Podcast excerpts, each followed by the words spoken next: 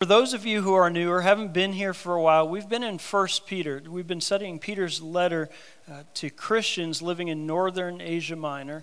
He's writing them this letter. He's helping them understand who they are before God, right? Their identity before God, so they can stand firm in it, live the way that God has called his people to live in a world that is increasingly hostile. Chapter 4. Somebody say amen. amen.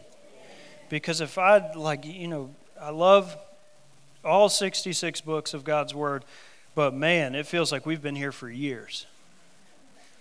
So we're almost there, and as you know, as much as I'm um, trying to say that that I'm ready to to do something else, to study something else, to read and preach something else, um, God has been teaching me every every week um, as I've prepared, as we've discussed during the week, and as uh, we've had some other people come here and preach. And this Wednesday night, I shared with the people who were here about a man named Sean Saviano. Does anybody here just, if you were here on Wednesday night, do you remember me talking about that kid? He, he had a, I mean, a tragic upbringing, just a terrible upbringing as a young man. And he, he made a bunch of terrible decisions as a young man. Um, and I really don't know how to say it. He just had a bad life. Somebody gave him my number, said the guy that that uh, gave me your number said that you can help me.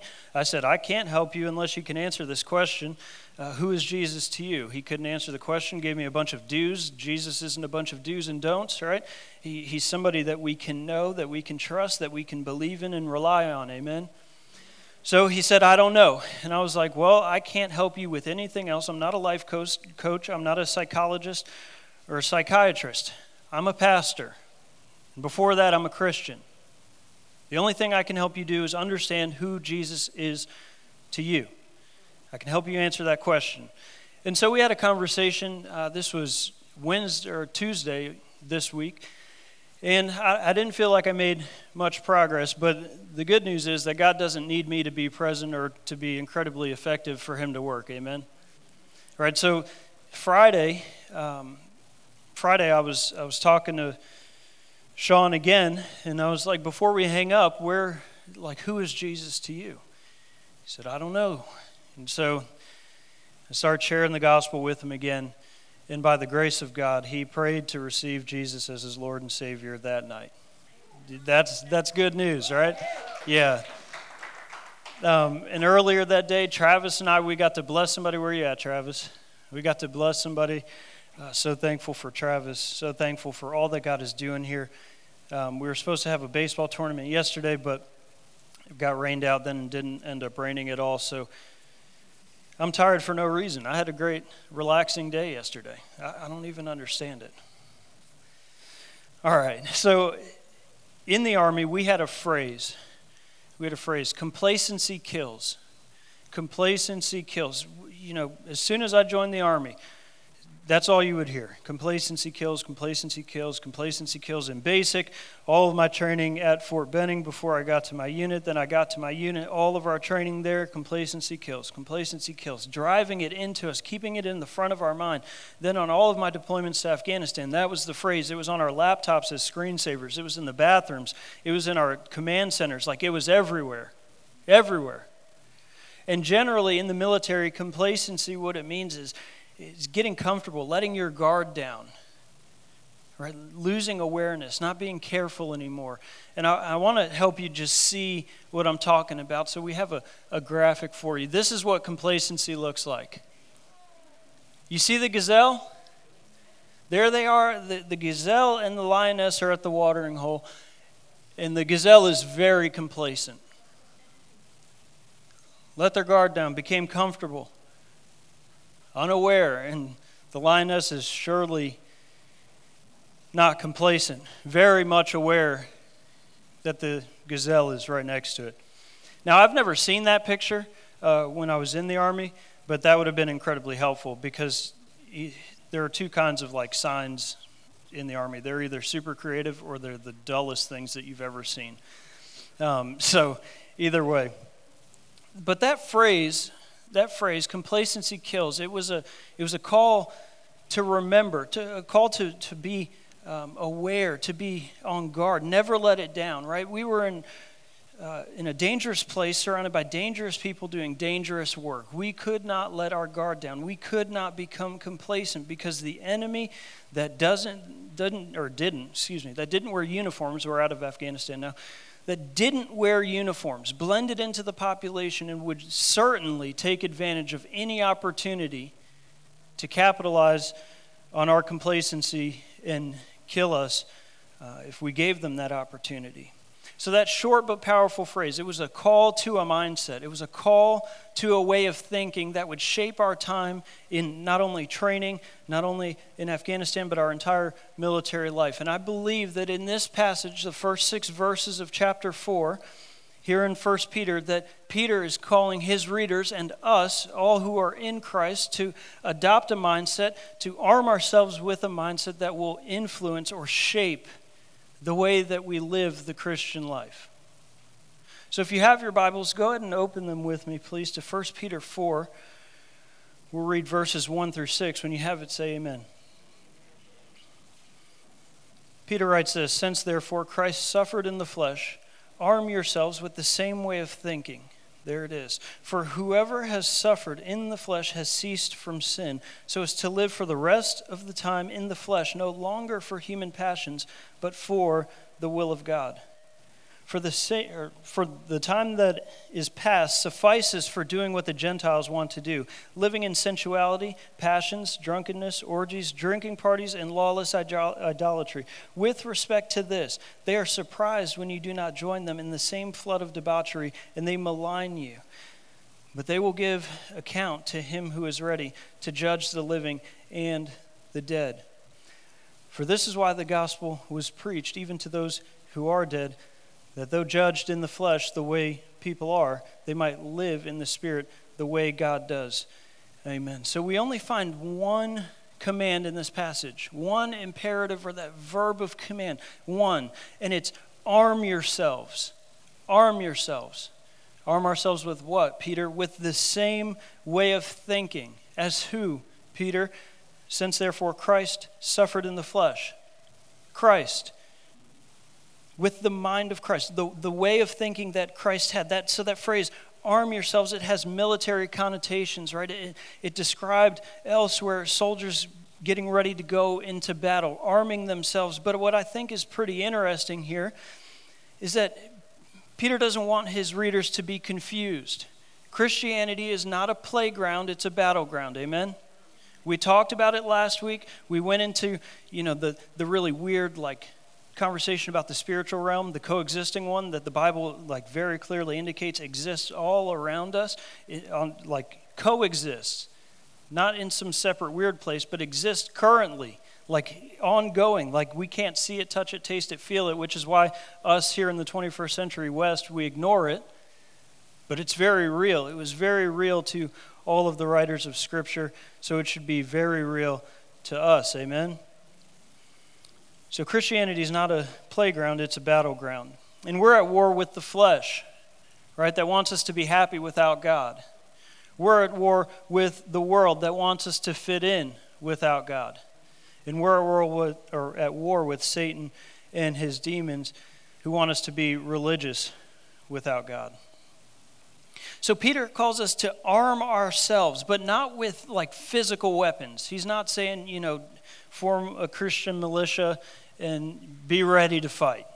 No, no, no. He says to arm ourselves with a mindset, the mind of Christ. And, and what? what? What is he talking about? He's been talking about for the last several chapters how Christ suffered, how Christ's suffering is an example for our suffering, how when he was reviled, he did not revile in return. When he was accused, he, he did not accuse in return, right? He, he suffered without sin.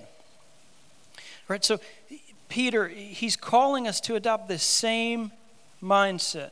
And here, here it is, if, if I could just summarize it for you be willing to suffer rather than sin. Be willing to suffer rather than sin. Now, that's important. It's important because Jesus, he consistently and deliberately chose to obey the Father's will in his life and ministry consciously, deliberately, intentionally chose to obey the Father's will during his life and ministry. Amen? Okay, that's important because there are some who would say that because Jesus is fully God, he didn't need to choose, like he had no other choice. But we ignore the fact that Jesus was not only fully God, he was also fully man. Amen? That's important that we believe that doctrine. Fully God and fully man. So this he had to, to consciously choose to obey the Father's redemptive plan intentionally, consciously, deliberately, right? And we see this in the Garden of Gethsemane. Look with me, Matthew 26 39. It'll be on the screen. And going a little farther, he fell on his face and prayed, saying, My Father, if it be possible, my Father, if it be possible, let this cup pass from me. Nevertheless, not as I will, but as you will. That's interesting, isn't it? Deliberately chose suffering rather than sin. What would happen if Jesus said, Nope, let this cup pass from me, my will, not your will, didn't go to the cross, didn't obey the Father's redemptive plan, didn't go through with his calling, the purpose that he was sent to earth for? Well, we'd still be in our sin, wouldn't we? And he would have abandoned or forfeited his purpose. So his his full humanity meant that although he was tempted to sin like us, he constantly had to decide to obey God's will for his life and suffer the consequences or for his ministry, his purpose. So thankfully, Thankfully, Jesus chose to suffer rather than to sin. This is why the author of Hebrews can write this in Hebrews 4:15. For we do not have a high priest who is unable to sympathize. We don't have a high priest who is unable to sympathize with our weaknesses, but one who in every respect has been tempted as we are, yet without sin. So like Christ who was determined to obey the Father who chose to suffer rather than to sin, Peter is calling his readers and us, all who are in Christ, to be willing to suffer rather than to sin. Have this mindset. Because we know and we've seen in Jesus' ministry that the, that the cross precedes the crown. Now, Jesus wasn't teaching, or excuse me, now Peter wasn't teaching anything new here because Jesus taught this earlier. Look with me, Luke 9 23 and 24. And he said to all, If anyone would come after me, let him deny himself and take up his cross daily and follow me. For whoever would save his life will lose it, but whoever loses his life for my sake will save it. And then again in Matthew 10, 38 and 39. And whoever does not take his cross and follow me is not worthy of me. Whoever finds his life will lose it, and whoever loses his life for my sake will find it. Now, when Jesus, when he spoke about taking up the cross, his listeners knew exactly what he was talking about, about being executed on the cross. They knew exactly what he meant, that they were to confess Jesus as Lord and obey him no matter what, even if it meant being persecuted to the point of death, even if it meant their excruciatingly painful death on the cross. They knew what he was talking about. Right, so Peter is calling us his readers and us, all who are in Christ, to have the mind of Christ, to be willing to suffer rather than to sin. So we, we see a, a very difficult, more, uh, I guess, complex statement here in the second part of verse 1. Right? Since therefore Christ suffered in the flesh, arm yourselves with the same way of thinking. Here it goes. For whoever has suffered in the flesh has ceased from sin. That's weird, isn't it? This can get really fun. But we're not going to do that this morning. Right? The point is that believers who suffer, it's not that that they've reached a place of sinless perfection. It's not that they're walking on clouds and they have halos over their heads just because they've suffered, right? They're not perfect. No one ever is perfect in this life. Amen? Amen. Okay, so he's not saying that just because you've suffered for the name of Christ, now you, you you're no longer a sinner. Like you're just you got it going on. Heaven points all day. Your credit's good there. No, he, he's emphasizing that those who suffer unjustly for the name of Christ, those who would rather suffer, or those who would suffer rather than sin, those who would suffer rather than disobey their, their Lord and Savior, those who would, would rather be made fun of, beaten, or beaten, spit on, mocked, whatever the case is, even to the point of death, like their Lord and Savior Jesus Christ, those people have clearly drawn a line in the sand, and they're saying that I'm not going back to that life of sin. I would rather suffer than disobey my Lord and Savior. That's what Peter's saying. Not sinless perfection, but that you've drawn a line in the sand and said, I'm done with it. I would rather obey and suffer for it than disobey. It shows a commitment to a, a new way of, of, of living, the way that Jesus bled and died for. It, it shows a commitment to that way of living. And so often we have the choice, don't we? To take the path of least resistance or to choose the path of obedience, which is obviously much more difficult to navigate, much more difficult to endure, isn't it? Or is it just me? I mean, because like most of the time, with just about every decision in a in a day, Monday to Monday to Friday, then Saturday and Sunday, even here, yes, I have I'm at a fork in the road in the road constantly. Obey or disobey even if it means suffering, even if it means being disliked, even if it means being talked about, even whatever the cost. We are so often at the fork in the road, but Peter wants us to be obedient, even if it means suffering. And it demonstrates that we've given up the life of sin. It doesn't mean that we're perfect, it means that we're committed to living that way. So, verse 2 verse 2, it's looking forward, right, into the future, so as to live for the rest of the time in the flesh. That's your life, your life here on earth. No longer for human passions, but for the will of God. Uh oh. So these human passions, right, what are they? They are the the interests, the desires, the cravings that result from our sinful human nature. Now, notice with me that passions, they're plural, right?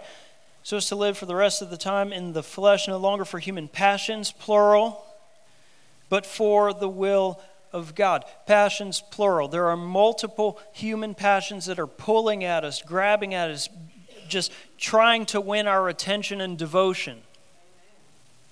But notice here that the will of God is singular, unified, righteous. It, it is singular and beneficial for all who follow it. You can't live for the human passions of the world, of our flesh, and for the will of God at the same time. It just won't work. And let's just demystify this the will of God, right? Because you talk to some people and, well, you know, I just believe God's leading me to do something that completely, completely contradicts His word. No, He's not.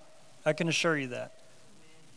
Let's talk about the will of God in context, in context of what Peter's writing about here, because you see that phrase over and over and over and over again in, in the Bible. So let's talk about, simply put, in this context, the, the will of God. Living for the will of God is to spend the remainder of our lives in the pursuit of holiness, willing to suffer rather than sin.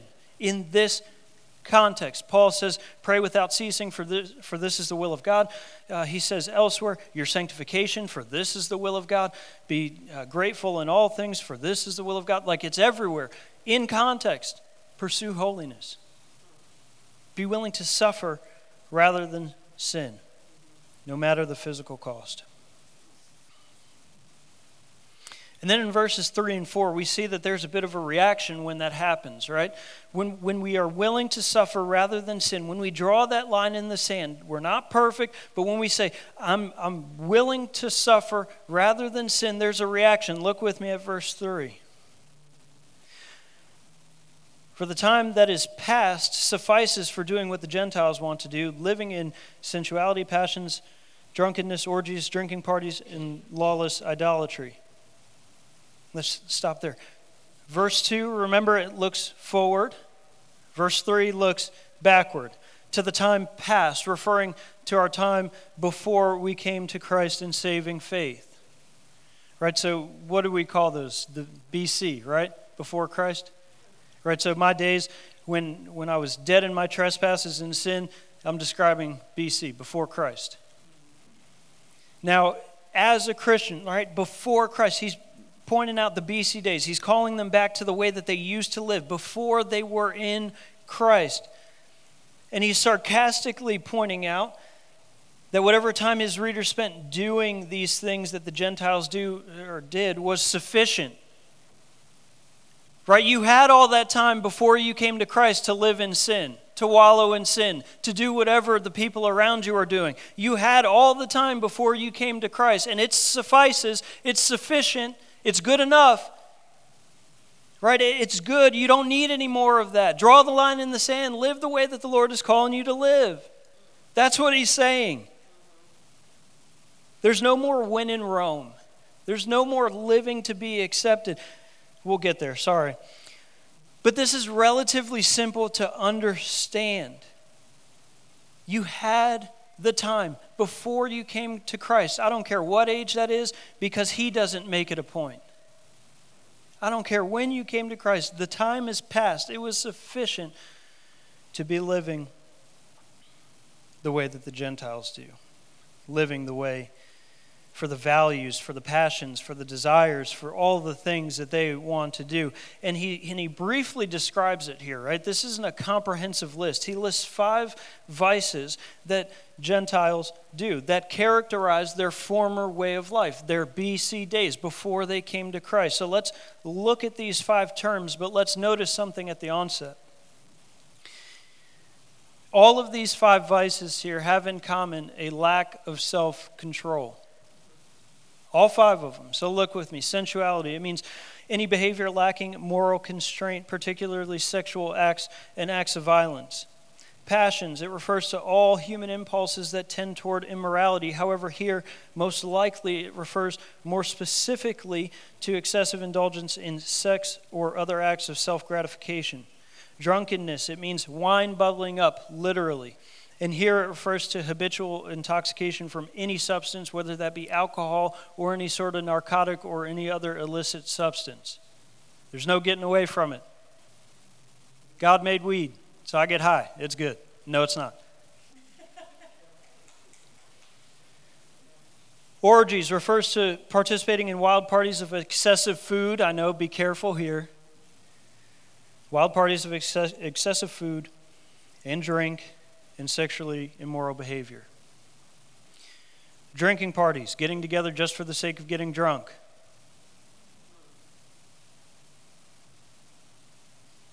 Lawless idolatry refers to the immoral, passionate worship of false gods.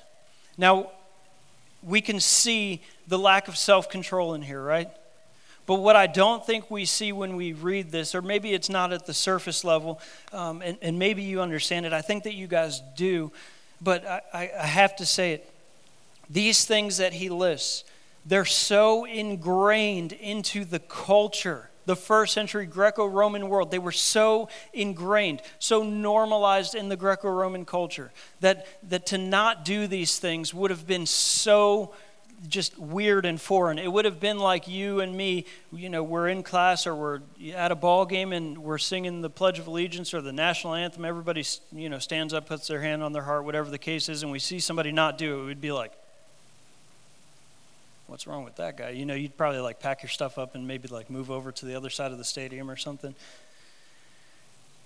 That's how, that's how weird it would be if, if somebody didn't engage in these things, these five things at least that we just talked about, it would be that noticeable. One commentator wrote this sensuality, passions, drunkenness, orgies, drinking parties, and lawless idolatry may well have characterized family religious celebrations, official meetings of the trade guilds, and civic holidays. It was that ingrained and normalized into the culture. That's what I need you to understand. It wasn't some weird taboo, it was in just like the Pledge of Allegiance. So that's why in verse 4, Peter says that there will be a reaction, right? With respect to this, they are surprised. when you do not join them in the same flood of debauchery, and they malign you. So they're surprised when you don't join them, and they malign you. Let's look at the first. They're surprised when you do not join them in the same flood of debauchery. Right? Because Peter's readers, first century Christians in northern Asia Minor, no longer joined the Gentiles, no longer joined the people around them in the same flood of sinful living that they used to. The people around them were surprised, or they thought it was strange. Right? They didn't join them, they didn't plunge into, they didn't run into or participate in the same immoral kind of living and acts that characterized their lives before, characterized the culture around them. Now, we're reminded as spiritual sojourners and exiles,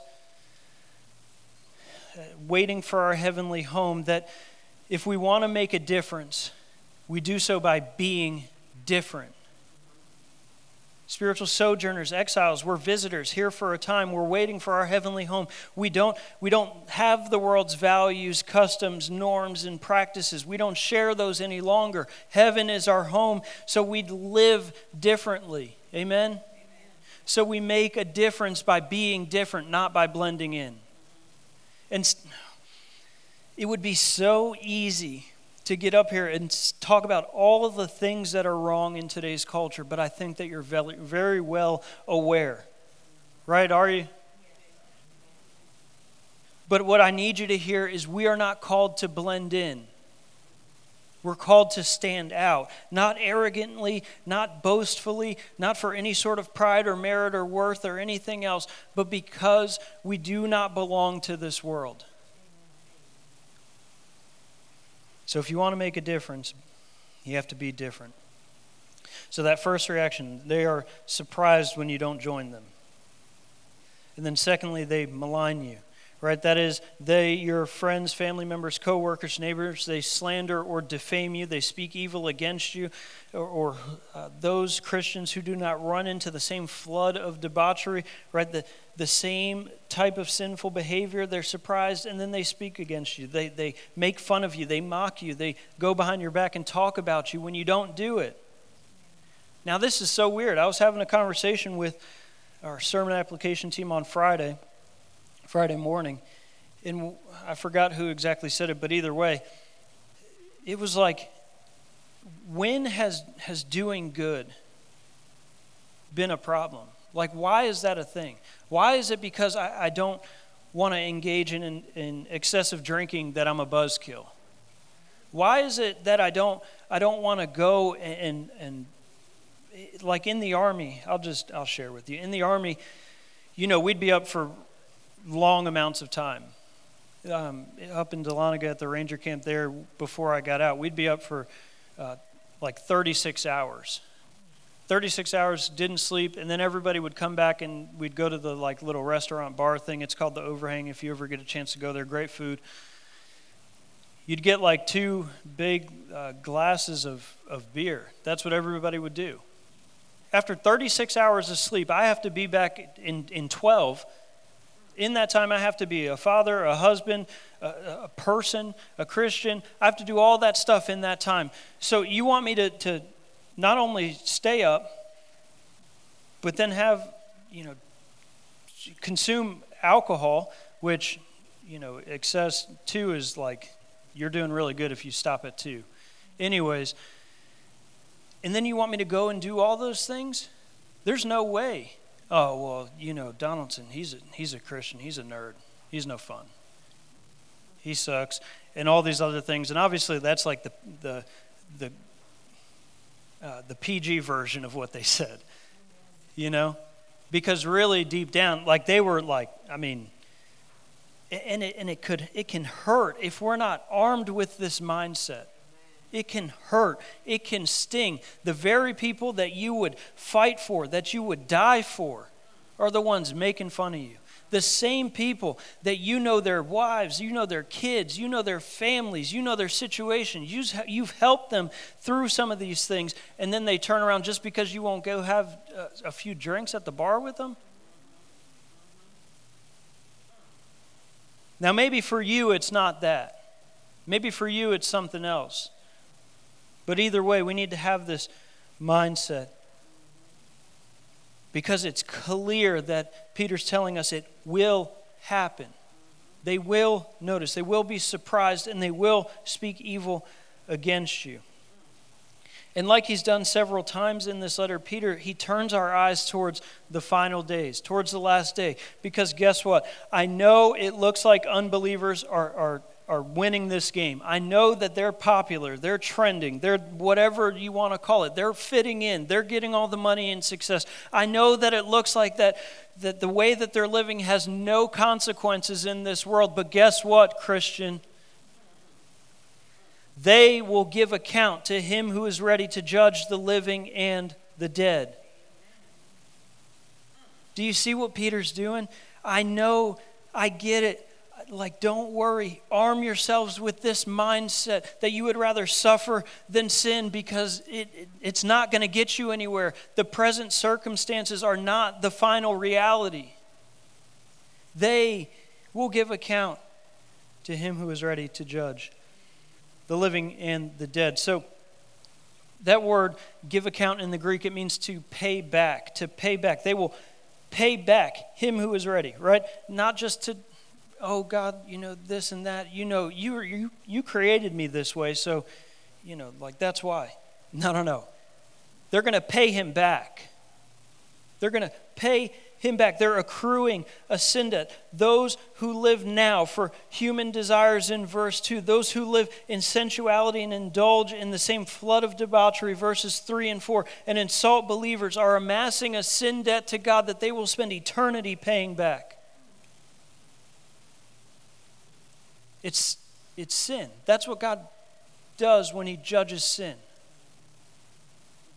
Now, sometimes in Scripture, phrases like the living and the dead, it can refer to someone or a group of people's spiritual condition, right? Dead in sin, alive in Christ, spiritual condition.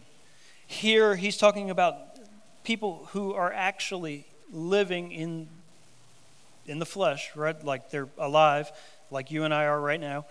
Um, and those who are actually dead. So, everybody, everybody, there's no one who is going to escape God's judgment.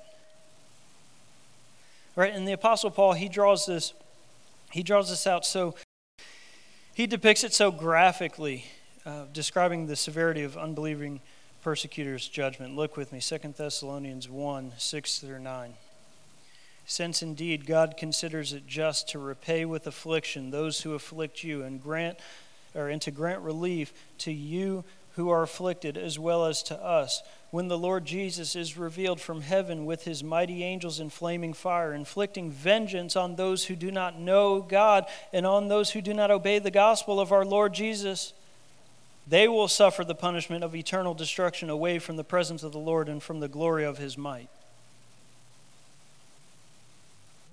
What's going to happen if that sin debt isn't paid for? What's going to happen to those who have to give an account? I don't like it, and I know that you guys don't like it either, but this is God's will. This is God's righteous and just wrath. He's paid the debt in Christ, and all who come to Him have that debt paid for. Come to Him by faith. Or don't be confused about the consequences.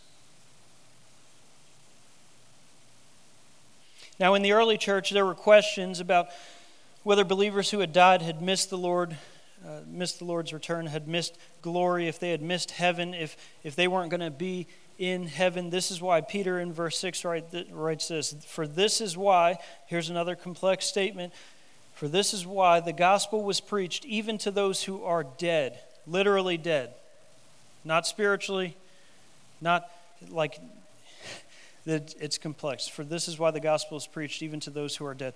The gospel, not to graves, not to people in the grave, not to, like, we're not uh, preaching at tombstones. People don't get a second chance, right? Hebrew says that uh, it's appointed for man to live once, and after that is judgment, right? So you get one life. You either receive the free gift of eternal life, the forgiveness of sin through Christ Jesus. Come to Him by faith, believe in His death and resurrection, or you're dead. and we know the consequences. We just read it. So if he's not preaching the gospel to dead people, they've had their opportunity. But these are people he's talking about here. These are the people who, in their lifetime, they repented of their sin and they believed in Jesus Christ by faith. And they've since died before he returned, and by the time that Peter wrote this letter. So, what he's trying to do, again, is he's trying to encourage his readers. Yes, these believers have died before the Lord's return, but don't be discouraged. Death is a doorway into the Lord's presence. Even though they're dead in the flesh, even though they may have been persecuted or judged by unbelievers the way that people do, is what he says. They're alive in the Spirit the way God is, which is what we just saw last week.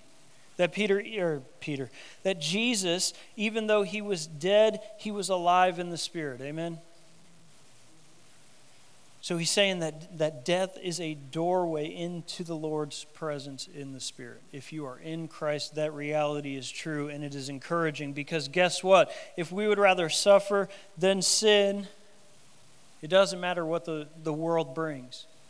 It, it's painful, it's hard, I know it, but guess what? If death is the end of suffering, it is the end of sin because we know we're going to be in the Lord's presence, what a victory it is.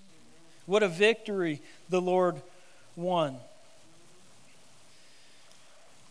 So here's, here's how we end this morning. I, I think it's do you have this mindset? that you would rather suffer than sin? Or are you trying to blend in? Because if you want to make a difference, you have to be different. Right? Does anybody notice? Does anybody ask,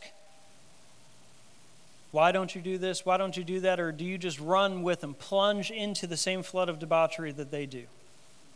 Because I know sometimes I can be involved in that, but brothers and sisters, Peter is calling us to make a clean break with sin. So let's make that today. I'd be happy to pray with you up here this morning if you want to make that clean break with sin, but don't be confused. We are not called to blend in, we're not called to live in sin. I don't care what that sin is for you. Just because it's not one of these five things, if it is against the will of God. He says, live for the will of God. Spend the rest of your days as a Christian living for the will of God. Let's do that together this morning. Let's start that this morning because we know people are going to notice. The people who need, who we love, who we care about, who we want to see so desperately come to the Lord in saving faith. But they will not notice if you look like them. Let's pray.